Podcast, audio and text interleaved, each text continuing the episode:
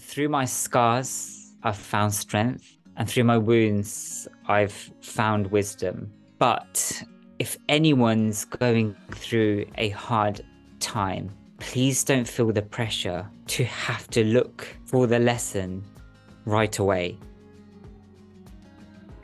That was the wonderful Vex King, and this is season 10 of Happiful and Counselling Directory's podcast I Am, I Have. We seek to find out and share more about who we really are, the experiences that shape but don't define us, and the many realistic ways we can manage our own mental health and well-being, from everyday practices to engaging with professional support. Today's guest, self love writer Vex King, kindly shares the experiences that led him to study and share the compassionate and practical ways we can all improve our lives, the importance of authenticity, and the passion he has for supporting others. Before this episode begins, I'd love to ask you a favour. If you enjoy this, please share it with just one other person you think would benefit from listening. And if you have a little more time, we are always grateful for reviews and recommendations. This is I Am, I Have. I'm producer and host Lucy Donoghue, and here is Vex King. We're over the moon to welcome a wonderful guest that we have admired for a long time here at Happiful to kick off season 10 of I Am, I Have. Acclaimed mind coach, co founder of the Rising Circle, and author of the Sunday Times bestsellers Good Vibes, Good Life, Healing is the New High, and now the beautifully written and perspective shifting Closer to Love. Welcome, Vex King. Thank you so much for having me. That's such a lovely intro. The pleasure and privilege really is all ours to have you here. We have a tradition on this podcast of asking our guests to fully introduce themselves in their own words and to tell our listeners what's important to them. So, Vex, what would you like our listeners to know about you? I like to just call myself the guy that tries to make the world a better place or spread positive energy. Unfortunately, that doesn't really give clarity on who I am and what I do. I'm an author. So my latest book, Closer to Love, has just come out, and that's my third book. And ultimately, I'm spreading a message of self love. I've come from a place where I endured a lot of suffering. To give a little bit of background, my dad died when I was six months old. My family and I were homeless for roughly three years of my childhood. And then when we finally found home, unfortunately, we weren't quite welcome in that particular area, that neighborhood. And for at least, well, it'd probably be two decades, I suffered a lot of poverty, and I would say severe poverty, racism, abuse. And uh, there was a lot of times where I suppose I, I nearly gave up on myself, on my life, um, I just wanted a, a, a, kind of a way out. Eventually, you know, I, I turned to books, and books really helped me. They really built in hope that there was something better out there for me, that I could change my mindset and I didn't have to be a victim of my circumstances. Now, don't get me wrong, I wouldn't wish anyone to go through what I did, especially as a child. At the time it was traumatic and i didn't realize it. It was it was painful. It was heartbreaking and it was uncomfortable. But at the same time i look back on it now and say to myself would i be here if i hadn't gone through those particular things? Would i have a story to tell? A story that inspires other people? A story that encourages hope in other people? Would I have gone out my way to find these tools, these ideas, these perspectives that have altered my life and that I'm now sharing with the world so people can change their own lives? So, although I'm a writer or just a writer or a guy that's trying to spread positive energy, I'm trying to do it in a way that's relatable, accessible, and also digestible because I know, having read so many books around personal development, spirituality, and so forth, some things sound amazing, especially on paper. They sound poetic, sound flowery almost. And you think, wow, that's amazing. And, you know, it kind of touches your heart to some extent. But then you think to yourself, well, how do I apply that in my everyday life? How does it move beyond maybe a, a nice tattoo that you have on yourself? how can you actually take that wisdom and make it a part of your own story? How do you create change? And that's what I try to do with my writing and my work. I'm not trying to tell people that my ideas are the only way. And I think if you genuinely care about the well being of people, you would never enforce your beliefs, your ideas, your way of doing things on other people as the ultimate truth. Because as we know, there's a range of healing modalities out there, there's a range of experts out there, there's a range of avenues that you can follow or go down to help you. And it doesn't matter which one helps you and serves you, it just matters that it does. And that's ultimately, I think, the most important thing, especially in this space of personal development, mind, body, and spirit. It's finding something that works for you. And I just hope that my work at least helps some people out there. Thank you for sharing all of that. And your work absolutely does help people and continues to help people. And you mentioned about Closer to Love. And I just wanted to take a moment to say what you do really is accessible and it really does hit home in so many different ways. And although the title is Closer to Love, I want everyone to know that this isn't necessarily about romantic love. It's about the fact that if you can start to look at your relationship with yourself with mm-hmm. self love, then so much flows from that. And I wondered if you wanted to share a bit about the book before we get into your I ams and I have. Thank you so much for that. You've basically told everyone the core message of the book, and it's absolutely spot on. So, closer to love, when you hear the word love, I think a lot of the time we think of romantic love. And although the narrative, I think, supports a lot of notions around romantic love, love is expressed in our lives in so many different ways. We can find love everywhere we turn, whether it's pets, family, children, poetry, art, other forms of literature. Love's everywhere.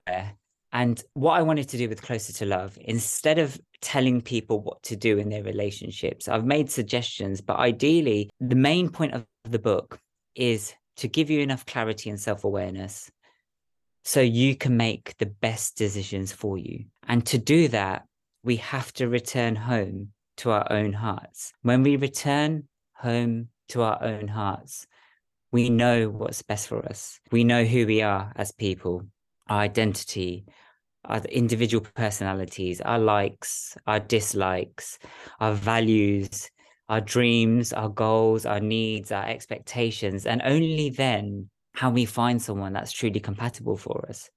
Also, when we return home to our heart, we realize that some parts of our heart might be a little bit in the shadows, maybe because there's been a little bit of self neglect. So we begin to shine light on those areas.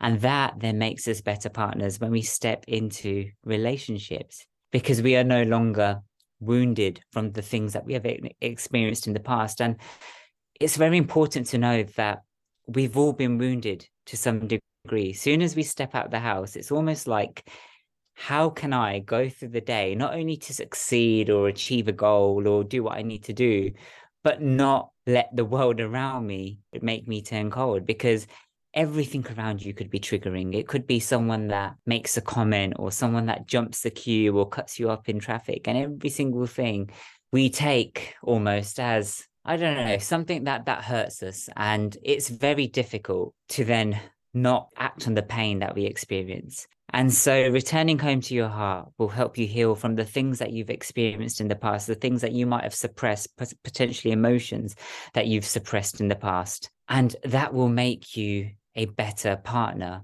But ultimately, returning home to your heart will create self acceptance. It will help you accept the parts that you've neglected the parts that society might have told you weren't nice or beautiful, that weren't okay. And when you begin to accept yourself and you step into a relationship, and that's any type of relationship, you see other people in their humanness. You see them with their quirks, their likes, their dislikes, their preferences, their flaws or subjective flaws, shall I say, and you're able to accept them. So it really does come down to building a healthy relationship with yourself because you'll know who's right for you or who's a good match for you. You'll be able to heal. So you're not passing pain patterns on because a lot of the time what happens is, and it's unconscious, but someone passes pain to us because they're hurt. And then that hurt gets passed on to another person. And this cycle of hurt perpetuates around the world. And suddenly we're so far from com- compassion and we're just creating more hurt in the world. And finally, it creates that, that acceptance. And when you have that acceptance, you're able to hold space for other people. You invite them to be vulnerable in a safe space because you know that you've been vulnerable with yourself. You've faced up to your own demons, to your own darkness, although darkness really is just an outcome of light. If you think about a shadow, a shadow is only present because there's a source of light somewhere. So really, it all falls under the umbrella of light. But a lot of the times, we've just been conditioned or we've just learned to dislike certain parts of us. But those parts actually make us beautiful.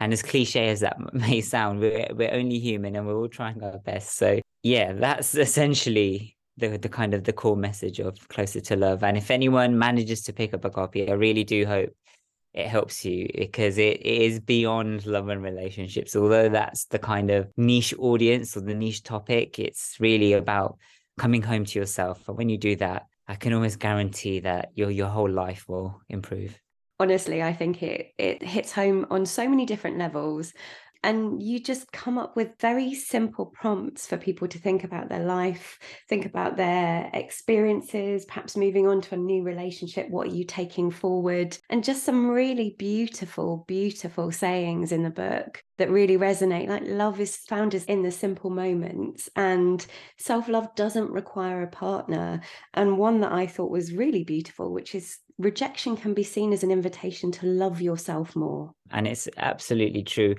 before I met my wife, and I've been with my wife for 14 years. We've been married for five of those years, but we've been together, you know, since we were young. And before we actually met each other, both of us had experienced heartbreak. And both of us almost said to ourselves that we weren't interested in other romantic relationships, that we wanted to focus on ourselves, find ourselves, because and I'm sure anyone that's gone through heartbreak, and you don't often hear it from men as much because we've just been taught to be like these, you know, tough individuals who just push everything to the side and get on with the world. But, you know, those things do, they skew your perspectives. They make you feel broken. And, you know, although the heart actually never physically breaks, it, it emotionally feels like the heart's shattered into pieces.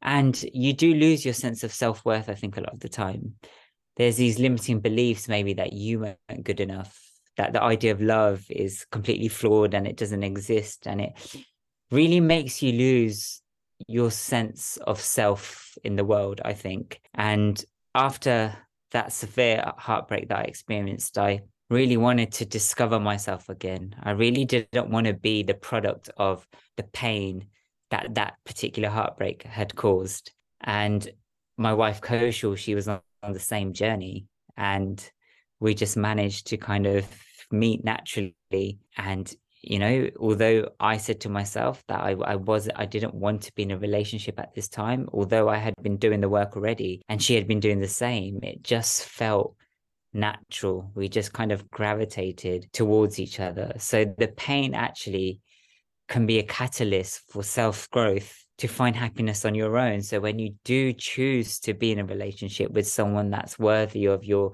your time and energy and matched effort you're not creating a codependent relationship with that person where you're trying to use the other person to fix gaps in your self-esteem or fill voids within yourself. But actually you're enjoying the relationship and you're co-creating happiness together you're on this journey side by side and it's not you two fusing into one and then losing your sense of autonomy. It's you two as individuals cultivating this love together creating this happiness together but still moving in the same direction with shared goals. And it can be a, a very beautiful thing. That is beautiful and that co-creation of happiness and a life together and before we finished temporarily on closer to love i did just want to give a shout out to your dog who you've dedicated yes. the book to you mentioned the purity the pureness of love that you mm. found from having your dog my dog's actually named after a rapper that some of you might be aware of called tupac and I'll actually give you the story of that because a lot of people ask me like, why did you call him Tupac? So I grew up listening to to rap and hip hop music, and I listen, I lived a very troubled life, and listening to Tupac's music kind of validated a lot of the emotions I was experiencing as a very troubled teenager. And I saw this softness in Tupac. Although he had this kind of hard edged persona in the media and he was screaming all kinds of stuff, I admired that he was authentic, raw, intelligent, but inside, all he really wanted to do was share love with the world and that was through his music. And I saw that softness and I felt the same because although I had to kind of toughen up because I was the man of the house from age six months old, I knew that inside ultimately everything was about love for me in my life. It was the love of my mom and my sisters that kept me going. It was the love of the people around me that really, you know, helped me progress when during times where I wanted to to give up. And I saw that in Tupac. So when we got uh Toy Poodle, you know, I saw this softness in in him, and I was just like, I, I want to call him Tupac because it can. This seems like there's a bit of irony in the name, but actually it represents him because. So Tupac had this saying called "Thug Life," I know, which sounds quite aggressive, but we've changed Tupac the toy poodles to Hug Life because he gives the, the the best hugs. But honestly, I've never had any pets before. My wife was obsessed with dogs. And for a 30th, we decided, well, I decided that I would, you know, get, get a pet, that we would get a, a pet as a, as a family. And he's entered our life. And honestly, I don't know how to describe it. It's just, he, he really transforms our house into a home. It's just this pure, unconditional love. They don't hold grudges. They won't stay angry at you. I don't even know if they can express anger. It's almost like their whole purpose in life is to make you happy. And I just thought to myself, imagine if every single person could love to that capacity in the world how beautiful would the world be? Because a lot of the time the wars the differences all the things that go on that create separation in the world is actually not because of hate but it's because of non-love. It's because we don't see the connectedness between us and our neighbors and everyone else around us. But the dogs they don't discriminate they see you as just a soul, a human. They don't see me as a you know a, a, brown man. They don't see me, you know, they don't see gender. They don't see anything. They don't see my flaws. They just want to offer love, and I just think how beautiful is that. So that's why the the book's dedicated to my my pet dog. I'm glad we got an opportunity to talk about that. And that love is just precious, isn't it? And it's pure. So we're going to head on to your I ams. And your first is I am kind, compassionate, and caring. Tell us a bit more about being kind and compassionate and caring. When I was younger, I, I probably wasn't as kind and compassionate and caring as I was. Um, right now, the reason I know I'm compassionate is because I can show my younger self that compassion. I know I wasn't kind to everyone before. I know I may have hurt people in the past, you know, including people in my own family when I was triggered or upset. I was raised by a single mum. I was in neighborhoods where I was rejected for my race.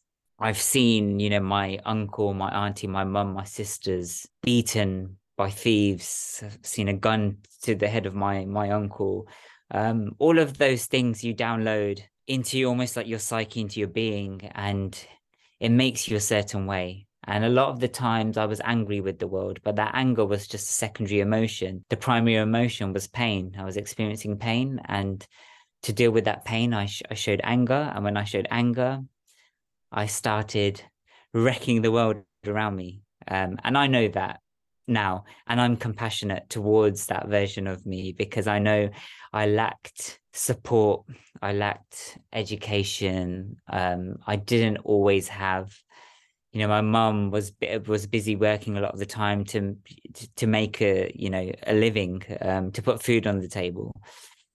So it was a difficult time for me and over the years what i've realized is that you know people say treat people how you want to be treated.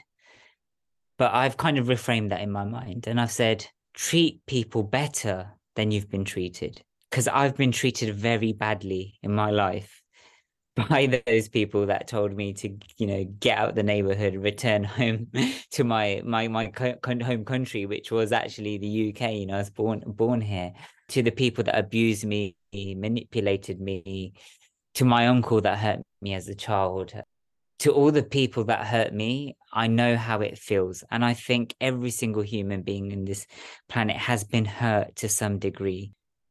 And if we want to make the world a better place, we have to remember that, especially when we're fueled with these heavy emotions, such as anger or despair or rage. It's to take a moment and step back and say to yourself, if I act on these emotions, how am I then creating more pain in the world? I always thought being kind of this hard edged, rough man is the way to be. And that takes strength, but actually, kindness to me requires strength. It's so much easier to react on your emotions than to pause, take a step back, encourage some self awareness, and respond to your emotions in line with how you wish to see the world in the future. And that's what I've kind of trained myself, I suppose, over over the years. And I can truly say, and obviously to some people, especially if you're unaware of my background and you know the things I've kind of left behind to do what I do now, um, this might sound a little bit egotistic, I suppose, but I can honestly say that I do truly care about people. I can truly show compassion towards people, and that I am truly as kind as I can be. Not to say that I'm perfect. There's going to be moments, but I do try to keep kindness, compassion, and care at the forefront of my mind. And I, I do try to act in line with kindness, compassion, and care at all times. I can really hear that in everything that you've said. And talking about the way you grew up and some of the circumstances around your childhood and, and early teens, it's quite immense that you are able to put that gap in, that pause in, because mm. that's something that takes as you said, a lot more strength than reacting mm. is being able to take that moment, especially when you're in pain or you have felt pain in the past how did you learn to put that gap in between reaction and pause? The most important thing, I think, for anyone that especially struggles with that is to assign yourself an amount of time and try and stick to it. I think I did 15 seconds or something like that. It was really simple at the start. So, for example, something's happened in my life and old Vex, wants to shout and scream or break something. And before I do that, I'm I'm aware that these emotions are rising to the surface. And I'm not trying to suppress them. I'm not saying I don't want you here because I think when you do that and you resist the emotion, that actually creates the discomfort. It's the resistance of the emotion which really sends you through the roof. So I I notice them and I know they're rising and I can see them. And then I think to myself, I'm going to act in this way because these emotions feel so heavy to me. And when I think that thought, I say to myself, wait, that is going to create more difficulty for either the person that's involved, the event, or for myself. So I need to pause and I'll just pause for 15 seconds, notice the emotions and just say, okay, one, two, and literally count to 15. And I can honestly say, when you count to 15, all the emotions might have not completely subsided, they do start to slowly dissipate. So start with just 15 seconds and try not to engage with the thing that's triggered you within those 15 seconds. Even if it's a person, what you can kindly do is say to the other person, I don't want to say anything in this particular moment because I feel like if I do, I may say something that I regret later. So please allow me X amount of time and then I will return to you. And from that 15 seconds, I took it to 15 minutes. And a lot of the time in those 15 minutes, what I would do is I'd go for a walk. I'd be outside in nature because I feel nature's very rejuvenating. I don't think, unless you catch a cold when you go out for a walk, I don't think many people regret walks. I think they can be wonderful, or unless something, you know, really um, really traumatic happens, like you get robbed or something, which has a, you know, there's a very slim chance. And hopefully we live in safe neighborhoods, but I don't think many people regret walks. But I go out for 15 minutes, I disengage with the things that have triggered me or the thing that has triggered me with people. And sometimes it's nice if you, if it's something else, like for example, at work that's triggered you and you have a supportive partner, it's sometimes nice just to go on a walk with your partner because you know they'll offer you this kind of unconditional support and love. And that can be very healing itself, I think.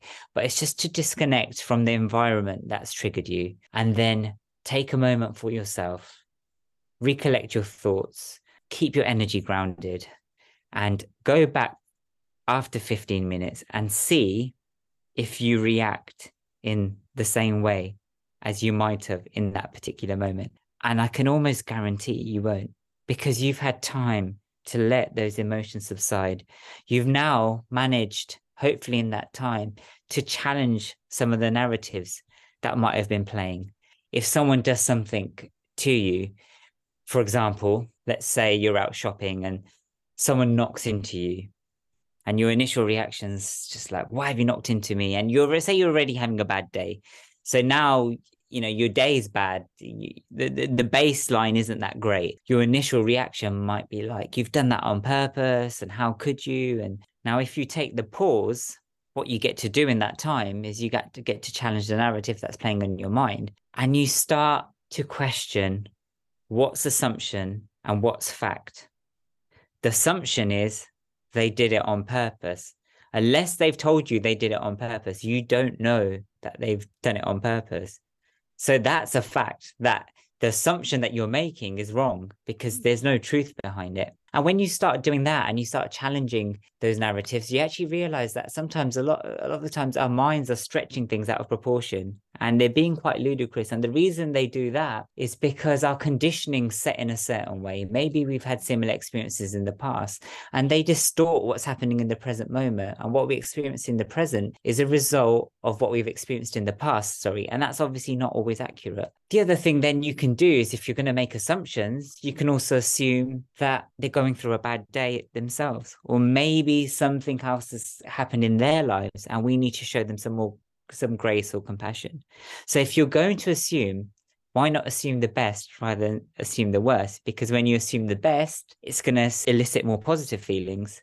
But if you assume the worst, it's going to elicit kind of negative, uncomfortable, undesirable feelings. I appreciate you sharing that so much because it's something we can all do. It's not something that is outside of any of our grasp. And also just remembering that everyone's a human being that experiences the same challenges and not everyone's been exposed to the same privileges you may have been exposed to and i say this as a man that's had a very tough upbringing and i can still say that just being in england i still have privileges compared to someone in a third world country being homeless in this country at that time still came with privileges as compared to maybe my mum's home country, India, or my dad's home country, Uganda. I think it's it's always good to remember that people, and I don't mean to sound woo-woo, but I think everyone is is born loving.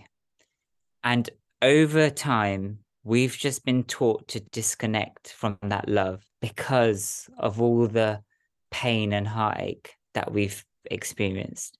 And that can be a result of the circumstances, the things that we've been exposed to very early on in life. Like orphans don't choose to be orphans, they don't choose that life, they're too young. But unfortunately, not everyone's given the same circumstances, the same opportunities in life. And that's not to say you can't change your life around. It's just to have hold that compassion. If you can't hold true empathy because you've not experienced the same things, you can always show compassion and understanding. And that's what I try to do with people to the best I can. And I think maybe it's because I've conditioned it in myself and I've trained it in myself and I've done it so often that I can do it more naturally. Or maybe it's just because I take a more wholehearted view of myself and I'm able to then you know do that with other people as well. And that's interesting what you're saying there about other people and, and privilege and sharing that message about compassion and it speaks to your next i am which is i am doing my best to alleviate suffering in the world. You tell us a bit more about that and perhaps rising circle as well. My work is inspired by the young vex that didn't have ways to leverage that didn't have resources that didn't have people around him who encouraged his dreams. When I asked people around me if there was a better life for us, because mind you, you know, I was living in a, a council estate that was didn't always do well with, or did very well with crime, um, but you know that wasn't full of opportunity. Everyone around me was experiencing the same kind of challenges in just different family dynamics. And if I spoke to them about being this author or, you know, traveling the world or even visiting like the Maldives, for example, on a luxury holiday, they would tell me that I'm completely crazy and I'm out of my mind. And I heard that a lot in in my life growing up that this is your reality this is the life for you and you know you'd have some people that followed a certain religion so they would say god has given you this life and it's for a reason which obviously it sounds great to start with, but you know, you're this is the life you're supposed to live. And I wasn't quite fond of that answer. And I wasn't fond of the things I had to experience on a daily basis. I woke up a lot of the time and I actually said to myself, this is another day in hell. And I remember thinking this as a child, thinking, why do other kids get to enjoy their lives? and be happy. Whereas I have to think about how I'm going to survive this day, how I'm going to potentially smile this day, how I'm potentially going to have food this day. Like, why do I have to struggle so much? And so for me, I wanted to share the lessons I learned as a child with the world. But more importantly, a lot of my passion and drive has grown from this desire to to help people or to prevent people almost from going through the same suffering I did. A lot of people turned to me for advice when I was a, even when I was younger, and it was a little bit strange that people would come to me even though I was completely lost in the world. And I actually felt the most al- alive when I was advising people. I've always wanted people to do well. Like I'm one of those people. Even when we had like PE in school, and if I wasn't playing in the game, I'd be on the sidelines and I've been trying to motivate my team. And I'd be like, look, we can, we can do this. We can win. And even my PE teacher once turned around to me and he said, I can see you as a coach in the future because you're just so passionate. And I was passionate because I was kind of passionate about getting away from pain and failure because that's all I was experiencing in my life. And that, I think that comes across in my work. It's, me trying to do the best I can with the tools I have, with the expertise and ideas that I have learned over the years, and just sharing them with people and hoping that they can alleviate some of the suffering in their own lives.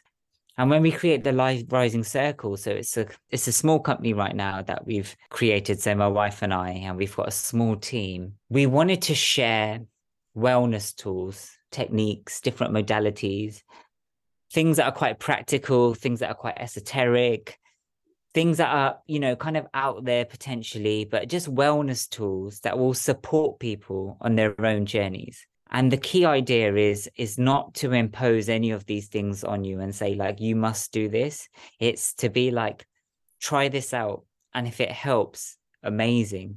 We wish you all the best so you know continue using it and and and see what happens, but at the same time if it doesn't that's okay. Maybe this is for you, maybe that's for you, or maybe none of this is for you, and that's okay too. A lot of people would message us and say they struggle with meditation. And I think it's one thing that a lot of people can relate to that meditation is pretty difficult, especially because there's so many different types of meditation. And when you try it, and if your mind's overactive, I think our own mind can be such a hindrance that we get almost put off meditation we also realize that in the world that not only is there a lot of poverty that there's the cost of living. And in the UK which is supposed to be a really secure country cost of living is really really high. People have struggled. Over covid businesses shut down Um, and a lot of them were small businesses that had potentially just even started. I thought to myself, there's so many meditation apps and they offer like one or two meditations, but after a while, you have to pay a subscription. And the last thing you want now in the world is more subscriptions just so you can look after yourself. So my wife and I said, let's invest in some in some guided meditations on YouTube that we will offer to people for free. So they don't have to pay any money. At worst, they might have to watch a YouTube ad at the beginning of the video but let's create all different types of meditations because meditation for me has changed my life. Um, for my wife, she's always struggled with meditation. So we put all these meditations out on our YouTube channel on the Rising Circle, along with our Instagram channel. Uh, we've got this small community and we share different ideas from astrology, yoga, philosophy, modern spirituality, new age and traditional, and so forth. And it's just really taking what's helpful for you and using it to support yourself in your in, in your journey. As we started really thinking about what we wanted to do with the rising circle and how we see it progressing we put the question back to our audience like what what else do you struggle with? How else can you be supported on your journey? And a lot of people said they struggle with journaling. In my mind it was simple like you know you can just open up a, a, a, diary or a notepad and just start writing how you feel your thoughts or whatever comes to your mind. But actually that's not for everyone. It's very difficult and I've journaled. Well, I didn't label it journaling at the time because it wasn't even this this thing, I suppose, in the past. But I'd always penned my emotions, or I'd always wrote down how I felt growing up. I don't think I'd be a writer if I hadn't, because I was being being very vulnerable with myself on paper. And even as a writer now, I do the same thing. I'm very vulnerable on paper. So, although I like to share research and science and studies, essentially i'm talking about my own life and experiences and i'm sharing my story. And it's really helped me understand myself. It's helped me understand my emotions and that's why i say in the journal and i've said it online in the past is that journaling is your avenue to emotional literacy. It's a great way to understand yourself so my wife told me what she struggles with when it comes to journaling, and I told her how journaling's benefited me. And the key thing I think for me was that I gained all this self-awareness. And that's what a journal should do. So we came together and although I'm going to be a little bit biased, I would say that the, the, the journal that we've created, it, it's called The Greatest Self Help Book Ever Written, is the one by you because I truly believe that. Not to downplay my other books, but I truly believe that the, book that you engage with, the book that you get to know yourself with, is going to make the biggest difference in your life. And this book, this journal truly, truly does that. It gives you prompts every single day and they're they're always different prompts they're things you might have not thought about before those questions will have you soul searching. When people say the answers are within, it sounds cheesy a lot of the time, but it's so true. But to get to the answers, you need questions that will lead you to those answers.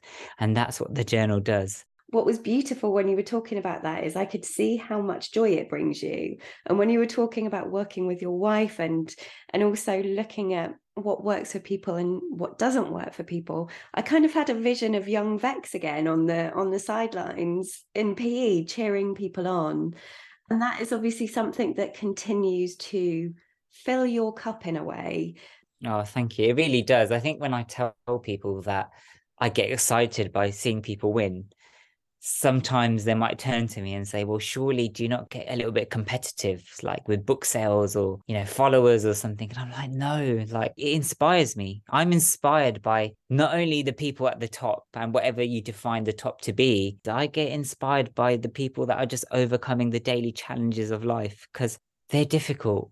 And I just want people to do well. And my, if my aim or my goal is world peace, then why would I want someone to feel sad or not to feel their goals or not to be happy? Because then that is just going to burden other people or themselves. Like, you know, if you truly mean that, you know, you want to alleviate suffering, then the way to that is to to have individuals who feel more at peace with themselves, that feel happier, that have achieved success in whatever way way that looks like for them. That's why it's so exciting for me to help people. And it's such an honor. I take this role very seriously. I suppose I don't, you know, I often get called a guru and a teacher and those lab- labels are great. I mean, they sound fantastic, but honestly, I, I, I like to remind people that I'm just a normal human being that's gone through some stuff that's just trying his best again to alleviate suffering in the world this just uh, dovetails beautifully with your third and final I am, which about is about being authentically empowering. And you were talking about well-being and the wellness space. And in terms of being authentically empowering in the, I hate to say well-being space because it sounds kind of industrial in a way, but I think that authenticity is so important. Can you tell me why that's so important for you to be able to empower people in a way that's authentic? I'm going to put it this way. I looked up to a lot of, and I still do, I look, look up to a lot of people. And growing up, I was desperate for a way out of my life, right? Because, you know, it was, it was, again, I keep saying this, but it was very painful. It was, mm. there was parts of it that were horrifying. Even when I didn't have a lot of money, and that was most of the time actually. I would sometimes use the little money i had on teachers or people that could potentially help me people that over promised they said they could help me with my life. They could provide healing. They could make my dreams come true. And because i was so vulnerable i was in such a vulnerable place sometimes those people would prey on me i think and I would use that money to only be manipulated, to almost be taken advantage of. And that was very hard for me at the time because it made me believe that no one's good out there in the world and that no one actually wants to no one actually cares about people all they care about is filling their their, pockets and their their bank balance. And I've kind of emerged on this scene and like you know like you say it sounds quite industrial when we talk about the wellness space but I'm just this normal guy that's that's come on the scene and you know people say he's sold a million books and he must be this and he must be that. Um, although I wanted to reach so many people, I've always, and you'll see it on my Instagram page, you you'll rarely find a picture of myself because my aim is not to be famous and it's not even to be rich and i'm not saying that money doesn't help because money does help and it's to me it's merely energy and it. You know we all have bills to pay and i know that more than anyone because i've grown up in poverty. But i always put people and purpose before profit and popularity. And what i learned about this world is that some people do it the other way around but package it as people and purpose comes first. And it wasn't until I got into this kind of again space and I met some of my idols and I realized that a lot of it was very performative. And I know no one can ever be who they are exactly online or on camera or on stage because it, in a way, it is kind of like a performance, I suppose but it's important to carry as much authenticity and integrity into those roles as possible because when you're only performing not only are you being disingenuous you're mis and, and misleading people you're telling people indirectly that to be accepted or to succeed in society you have to be someone else. And that shows in this world right now. You go on Instagram, you go on TikTok, people are screaming for validation, but that validation is just, please accept me, please like me, please love me, please acknowledge me. People want to feel seen, they want to be heard. And there's all these leaders at the top that are misleading so many people and saying, you know, be yourself, but are they even being themselves? In this space for myself, I'm enticed by all kinds of things like Vex, you should do this, you should do that. We'll offer you X amount of money. Do you want to be famous? We can put you on TV and have your own show and and so forth. And it's I always have to kind of reel myself back in and say, like, what would be the benefit of this? And what am I teaching other people about what it means to be successful or what it means to heal or be happy and I think I'm very good at stepping away from all of that noise and going back to my values and making sure that I act from a place that truly does align with my core values, my deepest values, and that I don't mislead people. Because I know what it's like to be on the receiving end. Like I know how it feels to be on the receiving end. And I can also see other people performing and it's not until we have those offline conversations where i'm talking about you know how how excited i am to be here and how how much love i want to spread and someone will turn around and say so how much are you earning this month? Like it's it's just a it, and then i'm like okay i get it. This is the business side so let's just carry on with the conversation. But then the whole conversation turns money orientated and it's about you know how you can keep growing and how you can reach more people. But it comes down not to reaching people because you want to help them it comes down to reaching more people because you want to you want to fill your own ego you want to have a greater sense of self-worth.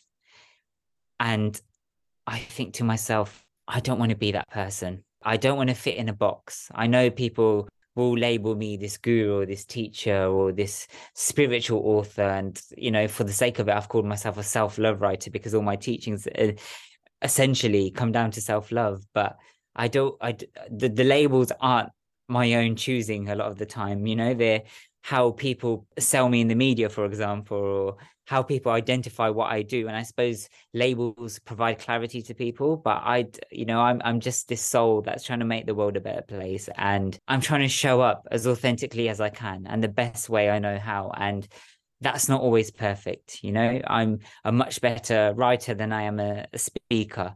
I'm a little bit awkward sometimes if I'm on TV or radio and you know that's just me. I'm not perfect. I, I don't you know I don't I don't have all the answers either. Like I, I even just the idea of being an expert like I you know uh, because I care so much I research I read constantly. But am I really the expert? I would say I'm more of a student than I am a teacher. So when someone calls me a teacher, I'm like, it sounds great. And I'm great. It's great that people are learning from me, but I'm also learning myself every single day. And I'm just trying my best. So I want to empower the world. I want to inspire people, but I want to do it in the most authentic way I can. And that's why I am authentically empowering. I thank you for being exactly who you are and exactly how you've explained that, because that's what we need more of Thank you. And thank you for sharing those I ams.